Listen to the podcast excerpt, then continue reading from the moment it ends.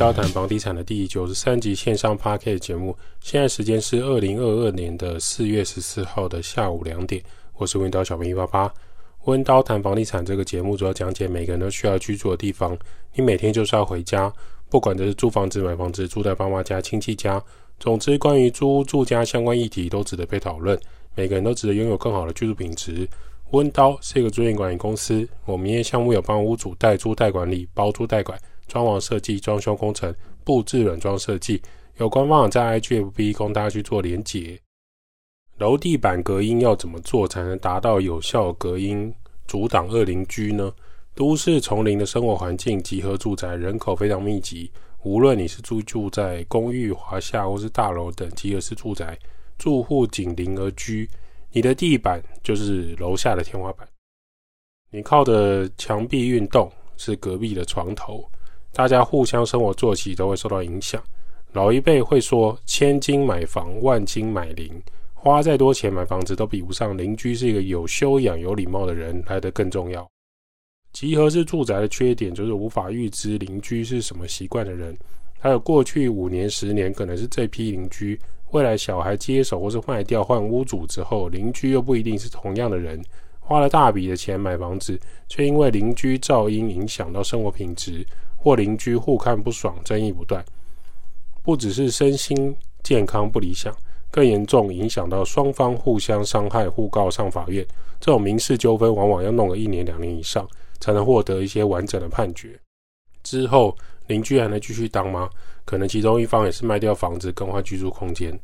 所以我们首先呢，要知道声音是由空气作为传播媒介来传递的。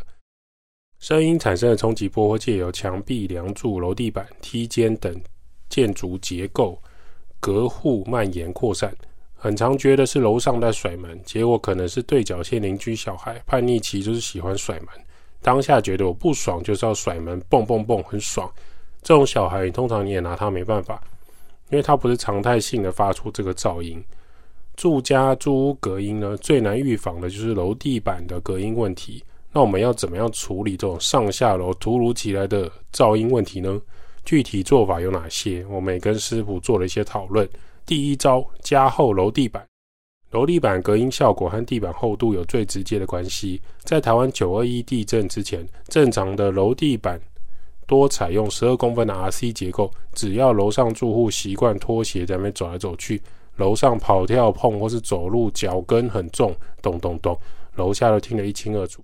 经过九二一地震之后，台湾建筑法规修改，要求楼地板厚度为十五公分以上，有些建商会做到十八到二十五公分不等。对于降低墙面跟地板震动，噪音效果提升不少。可是光靠地板厚度想要隔绝噪音，是效果还是很有限的。如果房屋采用高级的隔音气密窗，虽然可以让窗外的声音传不进屋内，但是要注意，声音也传不出去。所以楼上楼下制造声音到你家空间开始反射的时候，相对会被放大音量。加上现在的建案通常会跳高拓宽空间，宽敞舒适，大多采取比较宽敞、比较高、比较大的空间环境。室内空间就像一面大鼓，楼上的声音更容易传到楼下。虽然楼地板有增厚，可是气密窗其实很强大，反而会让楼下的住户对声音更敏感。增加更多不好的感受，这是很难计算的一种状况。第二招，中空楼板，除了加厚 RC 楼地板之外，也有一些新建案会使用中空楼板。这种新实验呢，就是在楼板钢筋结构中加入可以吸音的保丽龙球，再灌入混凝土让它凝固。拆掉模板之后，整体来说墙面就完成，还有地板就完成，会相较起 RC 楼板来的轻，厚度也可以比一般 RC 楼板来的厚。测试效果呢，是可以有效降低楼地板的震动和噪音，还有隔热的效果、保温的效果。不过，这种中空楼板还是有问题的。中空楼板的建筑物跟楼地板，未来如果有漏渗水，会有抓漏工程非常麻烦的状况，这是必须要考量的。传统的 RC 楼地板还可能透过打针注射来让墙壁缝隙变少，进而减少漏水的问题。中空楼板就没办法用这样打针来处理。再来就是说，地板敲开之后会很难修补。以现在透过中空楼板的隔音方式，是没有办法符合建筑技术规则最新的隔音需求标准。加上遇到漏渗水没有办法好好处理。如果你是买新古屋或是中古屋的，不止这种隔间墙，你的楼地板都是使用中空楼板，你可能就要小心未来漏渗水。买下这房子，你会陷入无比深渊。举一个例子，如果楼地板漏渗水到楼下，你要整个楼地板重做吗？可是管线已经埋到楼地板中间，怎么处理？电管、水管都跑下面，这是要深深思考的部分。第三招，地板铺设隔音材，用符合最新隔音地坪的标准。有许多装潢业者、音响业者会协助在楼地板和墙面间铺设这个隔音材料，去附着在它的外层。通常利用缓冲材料将表面材跟地板结构隔开。缓冲材料包含隔音垫、隔音毯、橡胶垫、厚地毯等，就有效阻隔声波的传递。不过铺设时还是需要注意，隔音垫跟结构楼板需要预留大概五公分。要压一层 PC 混凝土，那它之间的粘结部分，尤其是你在粘贴瓷砖的时候，每一片之间至少要预留两米的缝隙，而瓷砖跟墙壁的部分也要预留八米的缝隙，粘着品质才会比较好一点。如果粘着品质没有特别检查加强，没有贴好的部分，还需要撕掉重做，避免接合处未来会产生裂缝还有空心的状况，降低瓷砖所谓膨共。还有局部龟裂的问题，瓷砖下方膨胀就会让上方的瓷砖凹凸不平，产生瓷砖龟裂，还有空洞的声音，咕咕咕。有些时候啊，你铺设这个吸音材料有关，并不是当时师傅没有做好，而是热胀冷缩之后，就会让你的瓷砖没有办法很平，那你的吸音材质也没有很平，那你的吸音状态就会不太好。这也是为什么要把住家或办公室做成像录音室那种百万录音室、千万录音室那么困难。那样的吸音空间装潢费用往往非常的高昂，而且你会发现很多录音室通常都在空旷的区域，或者是地下室一楼或二楼。那是因为那才能做到有效的让声音传不出去。另外，也有业者在水泥浆打底铺楼地板之后，他在地板上再铺上一层那个隔音的实木地板。效果也不错，但是要注意，并非所有木地板都有这种隔音效果。建议还是要符合最新的隔音法规的木建材为主。另外，因为当你使用木建材，虽然它达到很好的吸音效果，可是它不见得符合防虫、环保、空气吸入式健康的标准。这些东西并没有办法两全其美，只能说尽量做到平衡的状态。最新的哦，实木地板可能是大概。这边有符合，然后那边是可以做到吸音的效果。另外，木地板还要注意的是，台湾非常潮湿，很容易潮湿变形。一旦遇到太潮湿的屋况地点，比如说山区、海边、地下室、多雨的城市，这样的做法可能寿命就不会太长。所以，实物上你会发现，无论这三招哪一招，都有其优点跟缺点。没有什么完美的住家，没有什么完美的隔音方式。所以你没有办法做到让住家百分之百的效果的空间，或是说，当你达到隔音跟吸音的效果，这样的建材在其他项目的表现就不是那么理想。居家生活中难免会产生一些声响，为了给家人更好的生活品质，还是建议买卖房子、租赁房屋时，可选择有隔音楼地板的建案。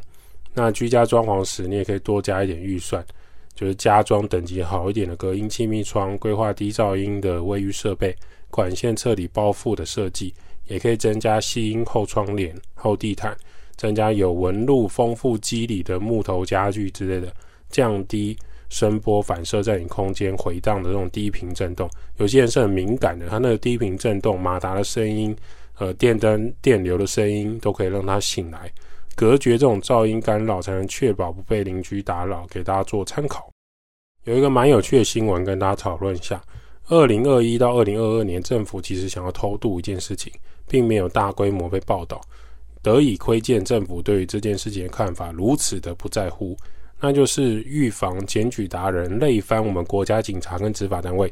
道路交通条例三读通过，未来红线黄线违停不开放民众检举，当汽车红黄线违停在未严重影响交通安全秩序的情况下，将不予举发。如果民众检举一个违规停车案件，违规时间未超过六分钟，未超过一个路口以上，你也只能举发一次，不可以连续举发。诶，这是指严重的交通事件的情况下。这是什么事情呢？就是二零二一年十二月，立法院通过不可以再检举了。各位检举达人，各位民众，不准再拿起手机检举。我们从明年二零二二年的四月三十号起，未来民众只能检举违规四十六项严重影响交通安全等交通违规，例如违规停车只能检举在十字路口、停在斑马线上，或是十字路口附近的人行行人穿越道附近。公车站格子十公尺内，前后十公尺，消防车出入的五公尺内，才叫做严重影响交通安全及秩序的违停，你民众才可以检举。一般路段的一般巷子的红黄线临停将不列检举项目。那试问各位了，什么叫做严重呢？严重的定义是什么？汽车若停在麦当劳前面的红线，进去买麦香鸡等炸鸡块、薯条去盐，这个还好吧？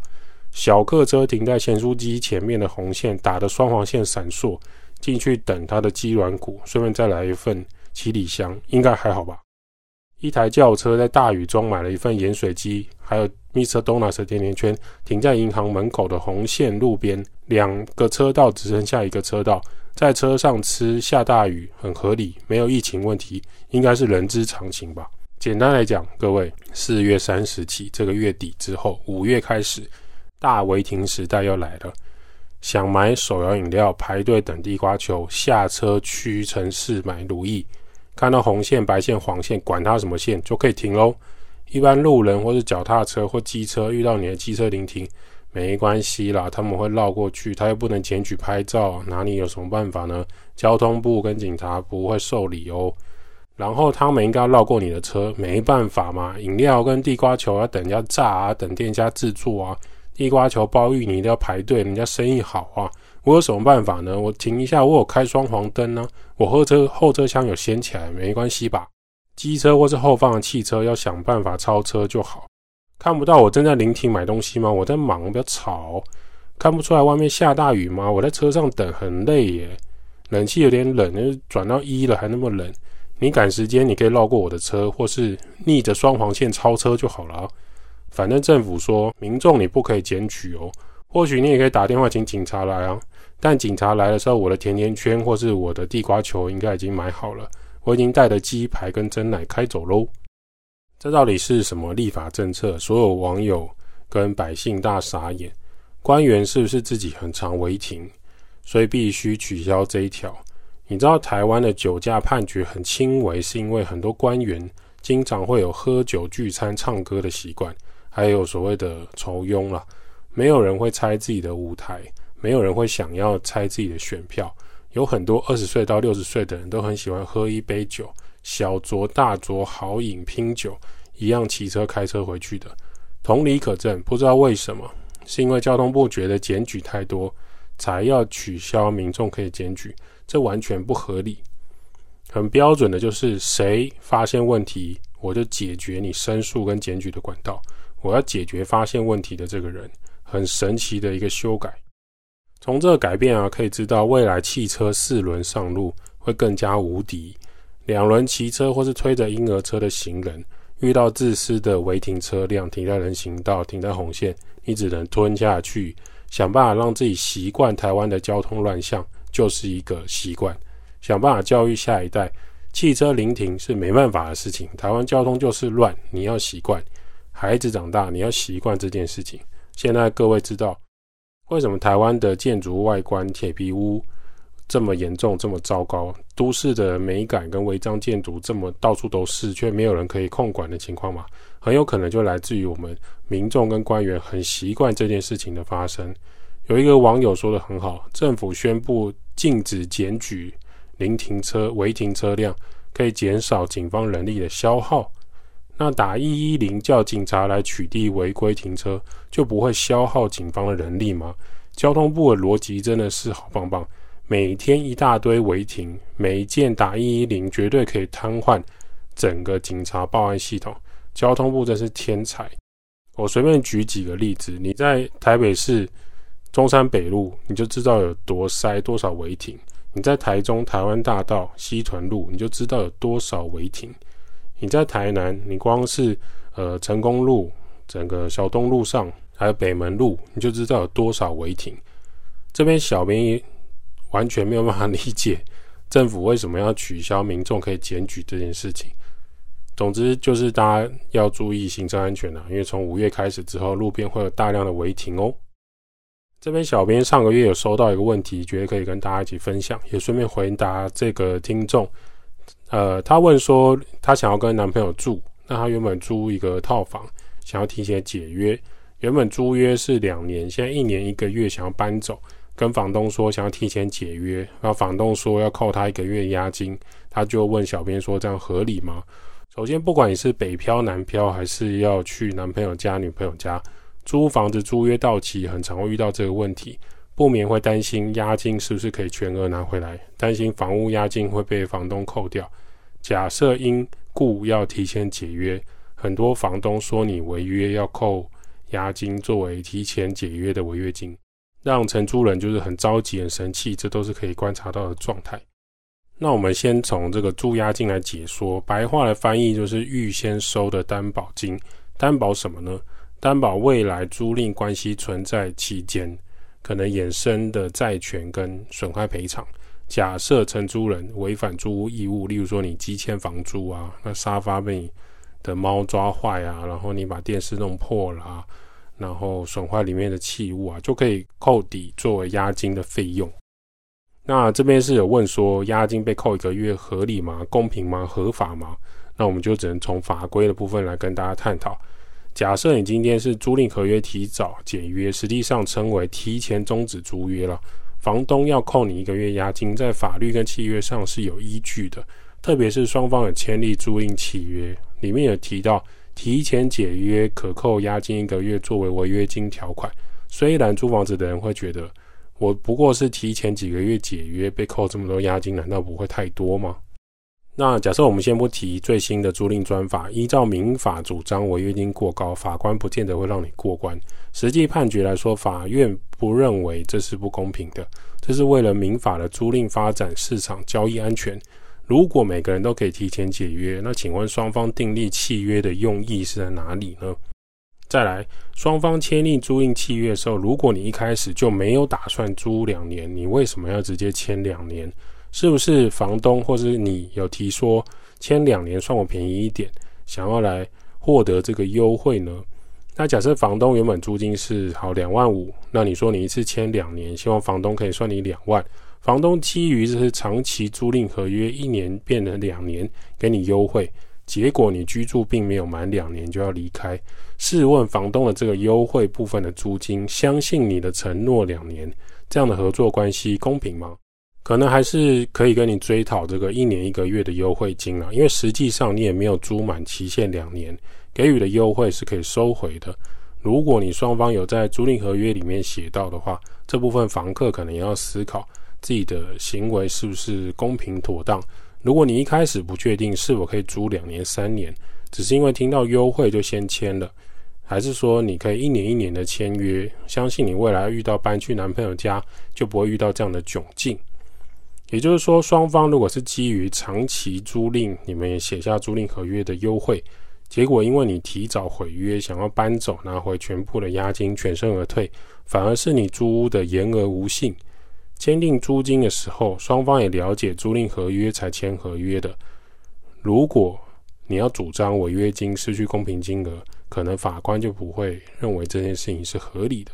除非你今天租的房子因为呃一些意外，它无法正常居住使用，有修缮必要，透过承租人相当时间的催告，房东也不维修，导致难以居住的话，那双方是可以提前解约的。这种情况通常会是比较巨大的问题，比如说地震，你的阳台整个崩溃；大洪水、大雨水让室内家具、家电都泡水，或是室内火灾的疑虑，瓦斯严重漏气，瓦瓦斯管都破了，通知房东也不理会、不处理的，这种基于生命安全都应该要先搬走，再来跟房东要求提前解约。如果对方不受理，那就是房东的问题比较大。希望这部分有回答到你的问题，也希望各位租房子的时候要按照租约期限把它走完，双方才不会有租期的纠纷。温刀照顾房客就像我的家，代租代管、包租代管、装修工程、布置设计。Podcast 分享租屋投资房地产这一期的这一集的 podcast 比较晚录，因为最近的案子有点多，事情有点杂。今天的温刀谈房地产先到这，如果有什么想法，欢迎私讯或五星留言吹捧起来，我们还是会回答你的留言。问到小编会在下一期节目跟大家讨论房地产相关议题喽。